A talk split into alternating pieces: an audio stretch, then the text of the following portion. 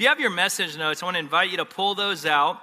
Uh, God really put something on my heart to teach this Christmas Eve and really want to leave you with something uh, so you can really get the fullness out of the Christmas season. I don't know why it is, but it seems like during the holidays, I don't think we have more problems during the holidays. I just think we feel them more. It's something about the holiday season magnifies what we're going through. And again, one of the things we're trying to do as a church family is put Christ back into the center of it all because if he's the center of Christmas, then you can have the most incredible, merry, joyful Christmas imaginable.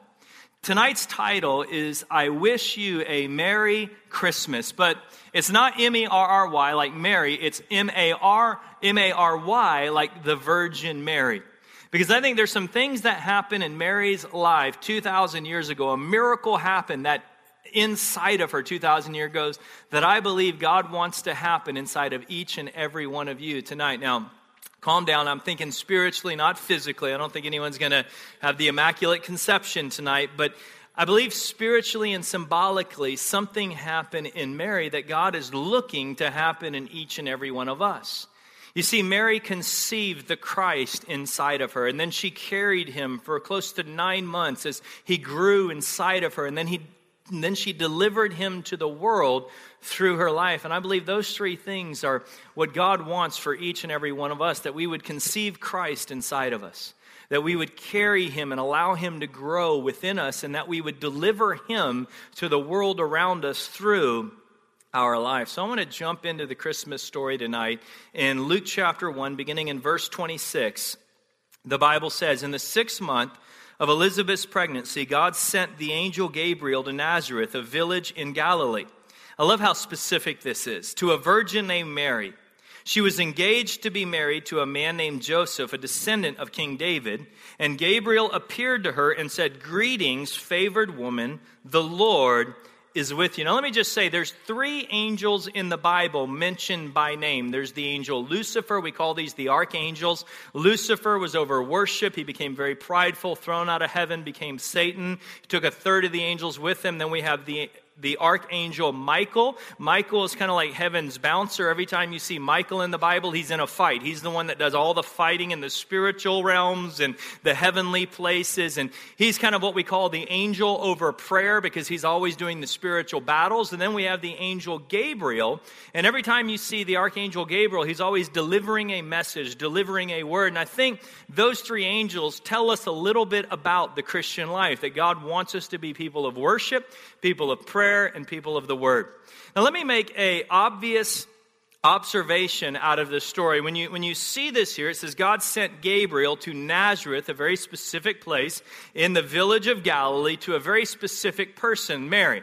Now, I know this is completely obvious, but I really felt somebody here tonight needs to hear this. God knows exactly where you are.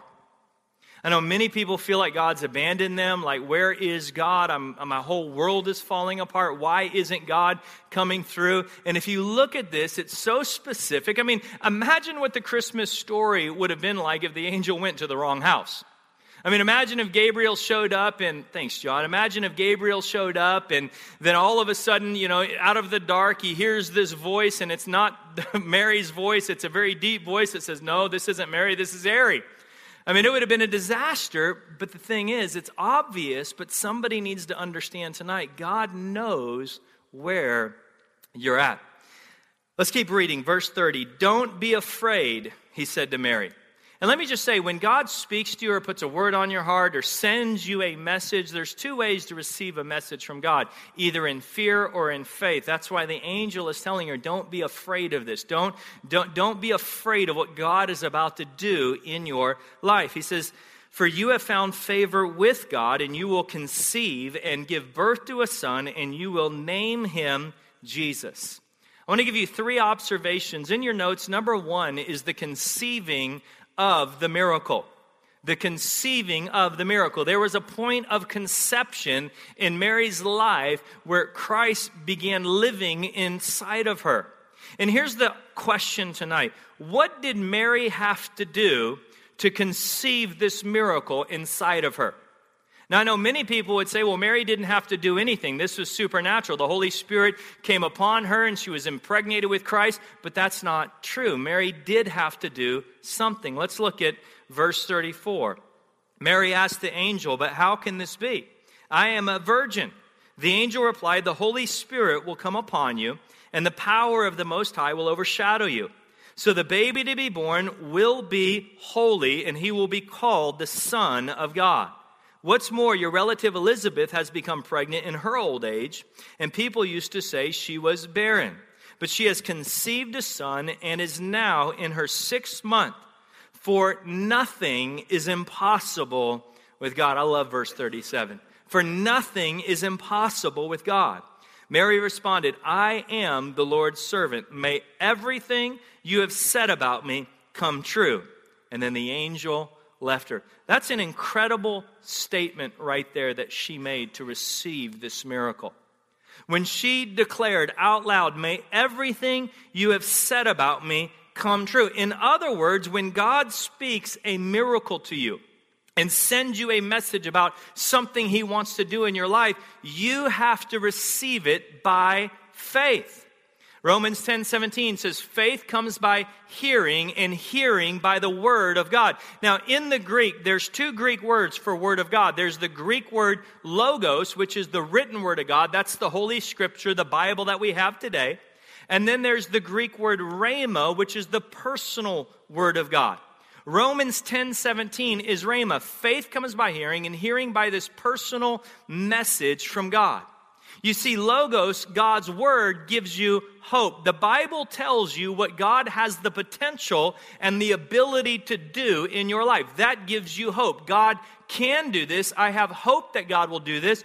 But when God speaks to you personally, a rhema word, like he sent Mary here in this story, this is what God is specifically going to do, and that's what activates your faith. But you have to choose how you're going to respond to this.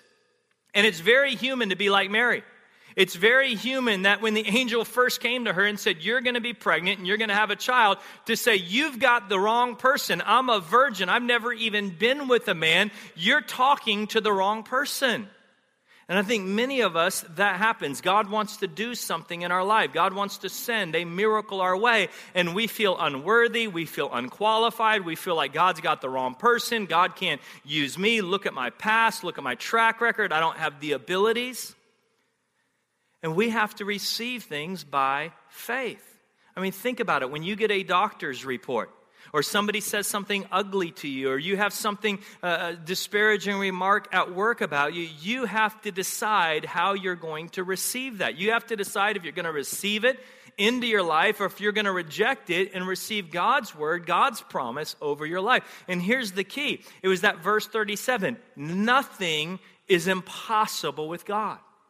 Whatever God speaks to you, whatever God shares with you, whatever message He gives you about what He wants to do in your life or a miracle, you have to understand nothing is impossible with God. And you have to get to the place where you can respond as Mary did and say, May everything you have said about me come true. And if we'll do this, the miracle will not only be conceived in our life, but will begin to grow through us. And I know some of you are saying, well, it was easy for Mary. She had an angel in her house. I mean, it'd be, you know, if I had an angel, if Gabriel came to visit me and was stood in my living room, it would be a little bit easier for me to believe what God wanted to do in my life. Well, let me talk about that for a minute because there is nothing special about the angel. If you, in fact, if you study this word angel in the Greek, it's the Greek word angelos, which basically the word angel with os at the end, and all it means is a messenger or one who is sent. And what that means is the messenger isn't special. It's the person who sends the messenger that is special. It's the message, the word the messenger is delivering. So it's not about the angel, it's about the message. The power for the miracle is in the message or the word, not who the messenger is. In the book of Revelations, chapter 7, we have seven love letters to the churches of Asia Minor the church of Laodicea, the church of Ephesus. And the beginning of every letter in Revelations reads like this Write this letter to the angel of the church in Laodicea or in Ephesus. And again, it's this word angelos, which is just messenger.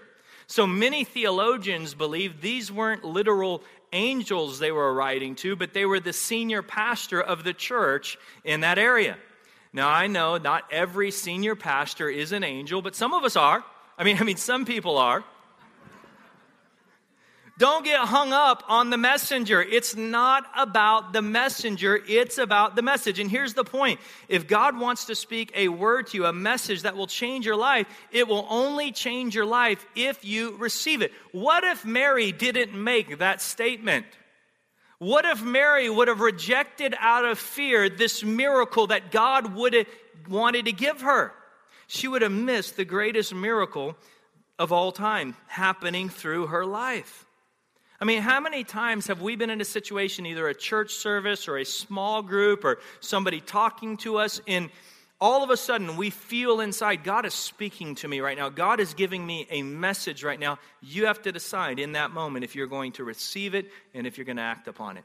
I want to do something real quick just to kind of drill this home so that you can leave and really remember what we talked about tonight.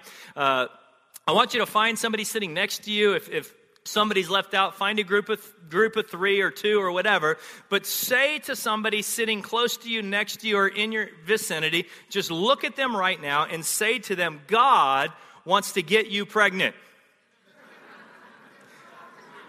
We have a husband over here that just passed out. Now, the reason I'm doing that is I want you to remember this message. Think somebody's having twins over here. I want you to remember this. I want you to leave here tonight knowing God wants to do a miracle through your life. He wants to give you a miracle, but you got to be positioned to listen. Here's the second observation I want to make out of this story it's the carrying of the miracle. We talked about the conceiving or the conception of the miracle. Let's talk about the carrying of the miracle. Because in the Christmas story, many times we talk about the, the, the immaculate conception, the virgin birth. Uh, we talk about the birth of Christ, the stable, the manger. But every mom in here knows that there's nine months in between. And those nine months aren't fun. They're not comfortable. They're not pleasant. It's, it's pain, it's everything you can imagine. I remember when my wife was pregnant with my son. If you know my son, he is full on high energy all the time, and he was like that in the womb. I mean, we would go in for the ultrasounds, and he felt like her ribs was like a jungle gym. I mean, he would grab one rib on one side, and he would stretch his feet out, and you would see his legs stretched all the way out, trying to just kind of expand the ribs as much. I mean, he was just always going for it. So if anybody has ever been pregnant, women, you can attest to this. Men, you have no clue what they're talking about. It's not fun. It's not easy. Mary had to carry this child inside of her for nine months. Let's look at that nine months. In verse 39 of Luke 1, it says, A few days later, Mary hurried to the hill country of Judea, to the town where Zechariah lived. She entered the house and greeted Elizabeth. And at the sound of Mary's greeting, Elizabeth's child, who is John the Baptist, leaped within her. And Elizabeth was filled with the Holy Spirit. Elizabeth gave a glad cry and exclaimed to Mary, God has blessed you above all women, and your child is blessed. Why am I so honored that the mother of my Lord should visit me? When I heard your greeting, the baby in my womb jumped for joy. You are blessed because you believe that the Lord would do what he said. I love that line. You're blessed. Why? Because you believe the Lord is going to do what he said he's going to do. Mary responds, Oh, how my soul praises the Lord. This is the Magnificat when she begins to, to praise and magnify the Lord, and she kind of breaks out into spontaneous worship. She says, How my spirit rejoices in God my Savior, for he took notice of his lowly servant girl. And from now on, all generations will call me blessed. Now, this word blessed in the Greek means happy. It does not mean that we deitize Mary. It doesn't mean that we pray to Mary or we elevate Mary to the position of Christ. It, that, that was all came from tradition that was passed down, but not scriptural. We do honor Mary. And we honor her, I believe, for the miracles she allowed to happen in her life. And the way we honor Mary is to allow that same miracle to happen inside of us, to have Christ born in our hearts. And if you want to get technical, Mary actually said, Whatever Jesus tells you to do, do it. She said, Whatever my son tells you to do, do it. Jesus is the one that said, I am the only way to the Father. Meaning, you can't get to God through my brothers, you can't get to God through my sisters, you can't get to God through my mom. I am the only way to the Father. Now, I want to look at a couple things Mary did during this nine months. The first thing we notice is she got around somebody else that was carrying a miracle. She got around another miracle carrier. She went to her cousin Elizabeth's house because Elizabeth could relate to her and understand. Because I don't know if you've ever thought about this, but this probably wasn't the best situation for Mary to be in as an unwed, uh, a virgin. You're pregnant. Now tell me again how you got pregnant. Oh, the, the Holy Spirit came upon you? Yeah, yeah, that's what happened to John's girlfriend, too. I mean, can you imagine what she went through? I mean, can you imagine the gossip and the rumors and the, and the criticism every time she went out in public, the stares that she would get from people? Just, just can you imagine how painful it must have been for her to, to live with this, this, this miracle inside of her that nobody believed and people were. So she got around somebody that believed her. She got around somebody that was carrying a miracle just like her. And that's the power of the local church. It's the power of small groups. One of the reason we are so passionate as a church family about small groups is you need to be around other people carrying miracles. You need to be around people growing the same Christ inside of them that you have inside of you. Here's something else Mary does during this nine months. She begins to sing this song of worship to the Lord, this spontaneous worship. And in that is a choice that you have in every situation of life. In every situation that you are dealt with in life, in every circumstance, in every trial, in every problem, in every tragedy that you go through, you have a choice. You can make your circumstances larger or you can make your God larger. Now, we know we can't make God larger, but we can make him larger to us. That's why this song is called the Magnificat. We magnify the Lord. We make God bigger in our hearts because the bigger God gets in our hearts, the smaller the problems and the circumstances we're dealing with are. See, if you'll, if you'll put all of your energy into thinking about your problems and thinking about your challenges and thinking about the circumstances and the situation, you're magnifying, wherever you put your energy into is what you're magnifying. And if you magnify your problems and you magnify your circumstances, it's going to get you discouraged and down every single time. But if you'll learn the power of worship, that's what Mary does. She begins to worship God. She begins to, I magnify the Lord. She begins to make God huge in her heart. That's the power of worship. Worship is getting a, the right perspective about what you're dealing. When you begin to cry out, God, you're awesome. God, you're mighty. God, you're powerful. And you begin to realize how awesome your God is, and powerful your God is, and mighty your God is, then the situation you're in, and the circumstances, and the problems begin to fade in comparison to how awesome your God is. She carried him in a worthy manner. We are to carry Christ in a worthy manner. Paul tells us in Ephesians 4, verse 1 Therefore, I, a prisoner for serving the Lord, beg you, beg you to lead a life worthy of your calling. For you have been called by God. We are to lead worthy lives. In Galatians 4:19 he says, "Oh my dear children, I feel as if I'm going through labor pains for you again, and they will continue until Christ." Now listen to this. They will continue until Christ is fully developed in your lives. I want you to understand tonight that those of you that are followers of Christ, Christ is living inside of you. I don't know if you've ever been around a pregnant person. We have many pregnant people in our church. Pregnant people carry themselves differently than non pregnant people do a, a pregnant woman walks differently, knowing that she has another life living inside of her than somebody who is not pregnant. A pregnant woman eats differently. A pregnant woman drinks differently. A pregnant woman lives their life differently than people who are not pregnant, that don't have a life living inside of them. Well, could it be possible that we could become ever conscious that we have somebody living inside of us, growing inside of us?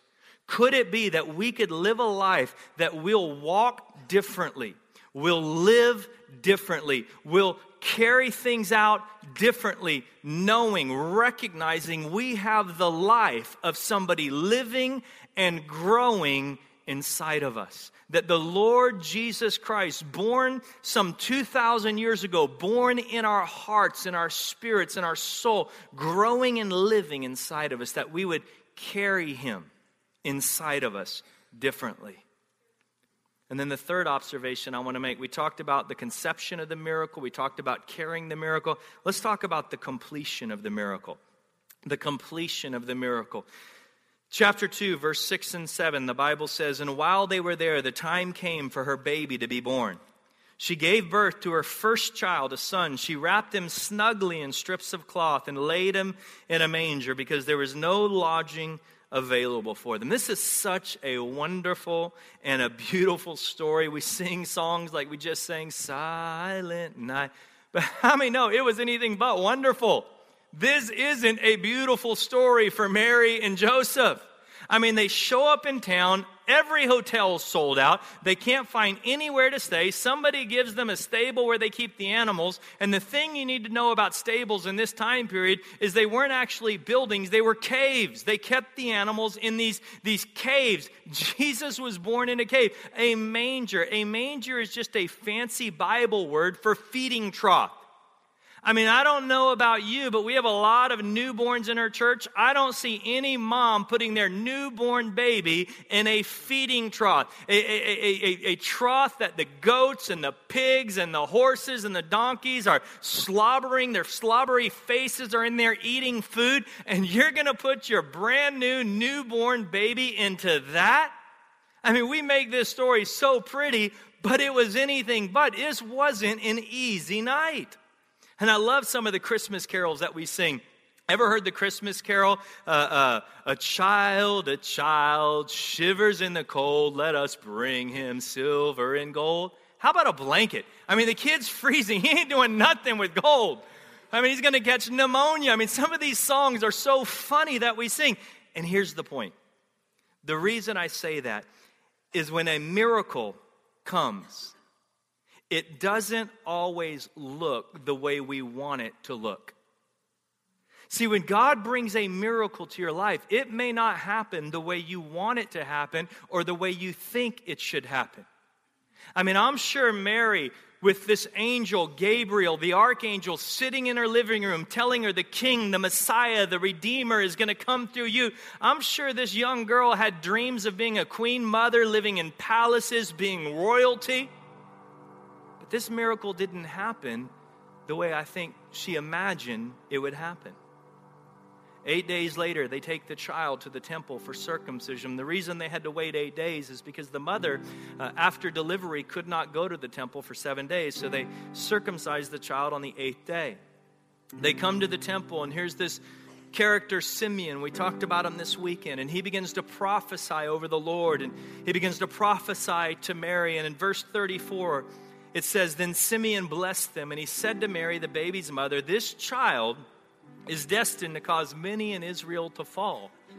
That doesn't sound like a very comforting prophecy over my newborn baby.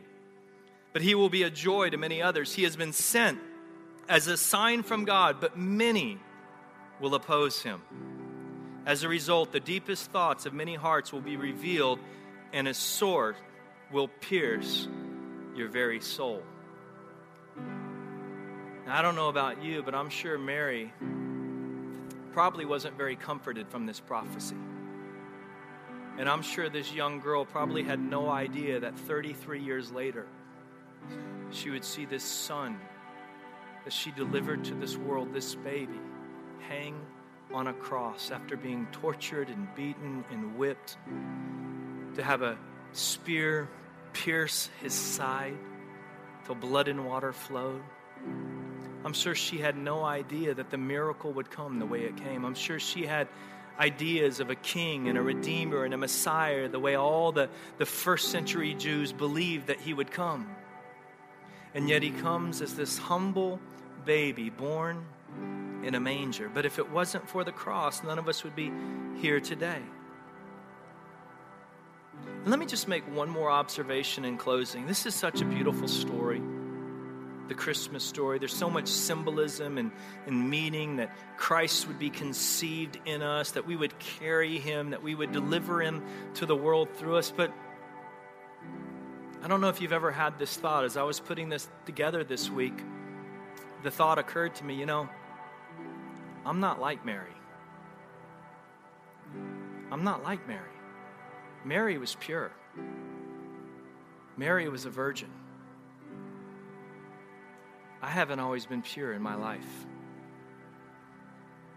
You know, one of the things that I'm very honest about with our church is I'm shocked that God allows me to be a pastor with my past, the things I've done. I mean, there's nothing in my past that qualifies me to be here today. There are so many things that I regret, so much darkness and just, just evil that was in my life for years that I'm not like Mary. I'm not pure. I don't have the background that she had. And then I thought of this verse. It's some scripture that kind of created a polarizing national debate this week, but look at this in 1 Corinthians 6. Don't you realize that those who do wrong will not inherit the kingdom of God? Don't fool yourselves. Now, look at this list. Those who indulge in sexual sin or who worship idols or commit adultery or are male prostitutes or practice homosexuality or are thieves or greedy people or drunkards or abusive or cheat people, none of these will inherit the kingdom of God. Now, I've got some bad news because I made the list like two or three times. And if the Bible ended there, I'd be in trouble.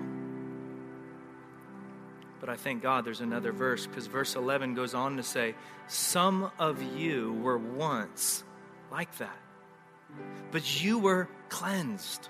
You were made holy. You were made right with God by calling on the name of the Lord Jesus Christ and by the Spirit of our God. You see, because of God's grace, I now qualify to make a different list. And it's not because of me. It's not because I'm a good person. It's not my moral performance or my behavior or how well I obey the Ten Commandments. See, all of that is religion. Religion tells you you have to do this and you have to do that and you have to work really hard. And if you work hard enough, then God will accept you. That's religion. The gospel says you'll never be good enough. So Christ came and he was good on your behalf. So all you have to do is say yes to him and you automatically qualify. You don't qualify because you did anything or you worked hard or you're a good person because again, none of us will ever be good enough. It's Christ in Christ alone that purifies us. It's Christ in Christ alone that cleanses us. I'll never work long enough or do enough good to, to pay off the past sins I've committed what he did on the cross covered it completely.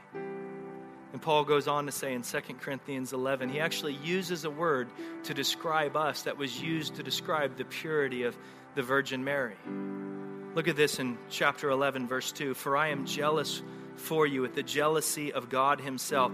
Now look at this. I promised you, these are the same words used to describe Mary in Luke 1.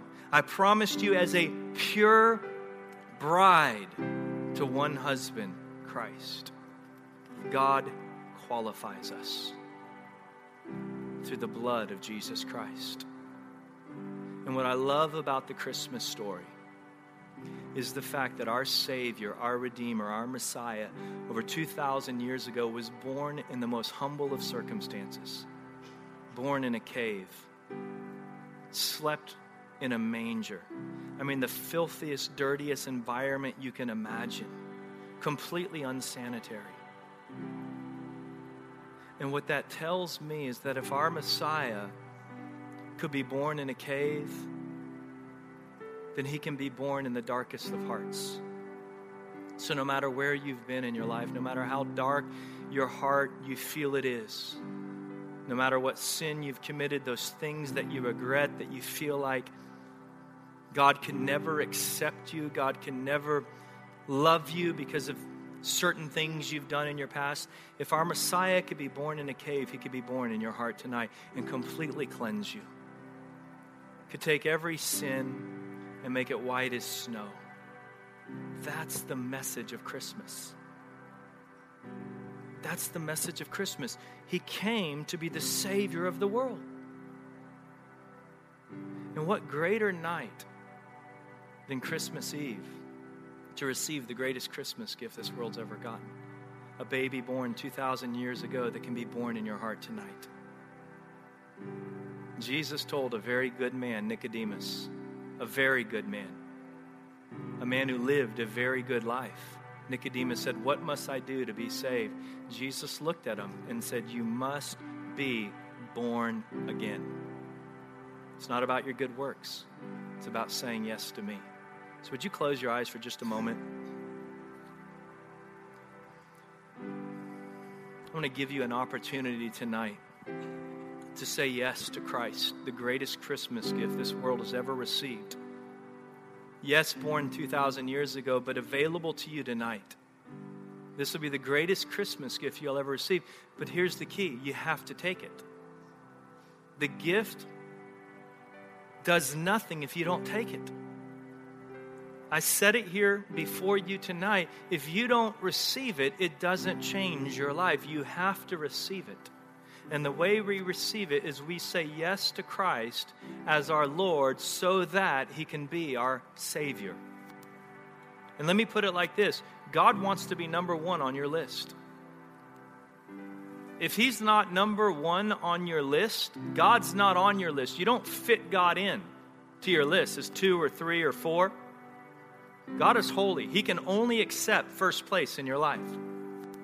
And, and, and here's, here, here's the logic of it. Would you want to serve a God that allowed himself to take second or third in your life? Would that be a God worthy of laying your life down for? I mean, just think about that for a moment. Would you want a God that takes leftovers?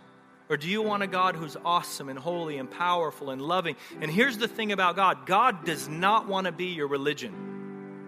He is not interested in you being a part of a religion. God wants to be your father. He's building a family and he desperately wants you to be a part of it. He wants you to be a part of it so bad that we're celebrating Christmas tonight because he sent his son to pay the price for you to be a part of his family. And all you have to do is say yes to him. So I'm going to say a very simple prayer tonight, and I'm going to invite you to join me. I'm not going to ask you to stand up. I'm not going to ask you to come down. We're not going to single you out or embarrass you at all. You don't even have to say this prayer out loud. God can hear your heart. You can pray this in your heart tonight. But with every eye closed, if you need to join me in a prayer of saying yes to God and receiving the greatest Christmas gift you'll ever receive, or maybe you need to come back to God. Maybe you were kind of with God at one point, but you're kind of away from home today and you need to come back. You know who you are. So if you're in either condition, with every eye closed, I'm going to say a very simple prayer. And if you need to join me, would you just raise your hand and say, I'd like to join you in that prayer tonight? Right now, raise your hand. Thank you, thank you, thank you. Is there anybody else? Thank you, thank you, thank you, thank you, thank you, thank you. The prayer is simple. You can put your hands down. The first part of the prayer is just say, God, I say yes to you. Just in your own words right now, say, God, I say yes to you. I want you to be the Lord of my life. The second part of the prayer is forgiveness. We've all failed. We've all messed up. I'm probably the worst sinner here if you knew my past. We've all had to come to God and say, Will you forgive me? And He will absolutely say yes. So would you just right now say, God, will you forgive me? And then the last part of the prayer is just say thank you to Him tonight. Would you just say, God, thank you? Now, if you prayed that prayer with me, I want to encourage you to do one more thing. You can look up on your connection card, there's two boxes. One says I'm committing my life to Christ, one says I'm renewing my commitment to Christ. I want to encourage you to check that. You can drop it off in a box as you leave. We want to know about it so that we can pray for you and support you in that decision. We also have books outside, they're free. It says, Now What's? Great question. I put God first in my life tonight. Now what? And then lastly, if you don't have a hard copy of the Bible, we'd be so humbled and honored if you would take a copy of the Bible tonight. We have plenty available, and they're free of charge.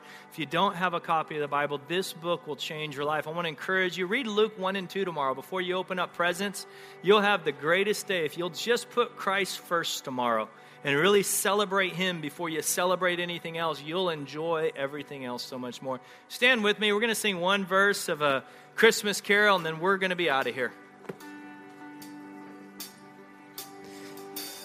come, all ye faithful, joyful and triumphant.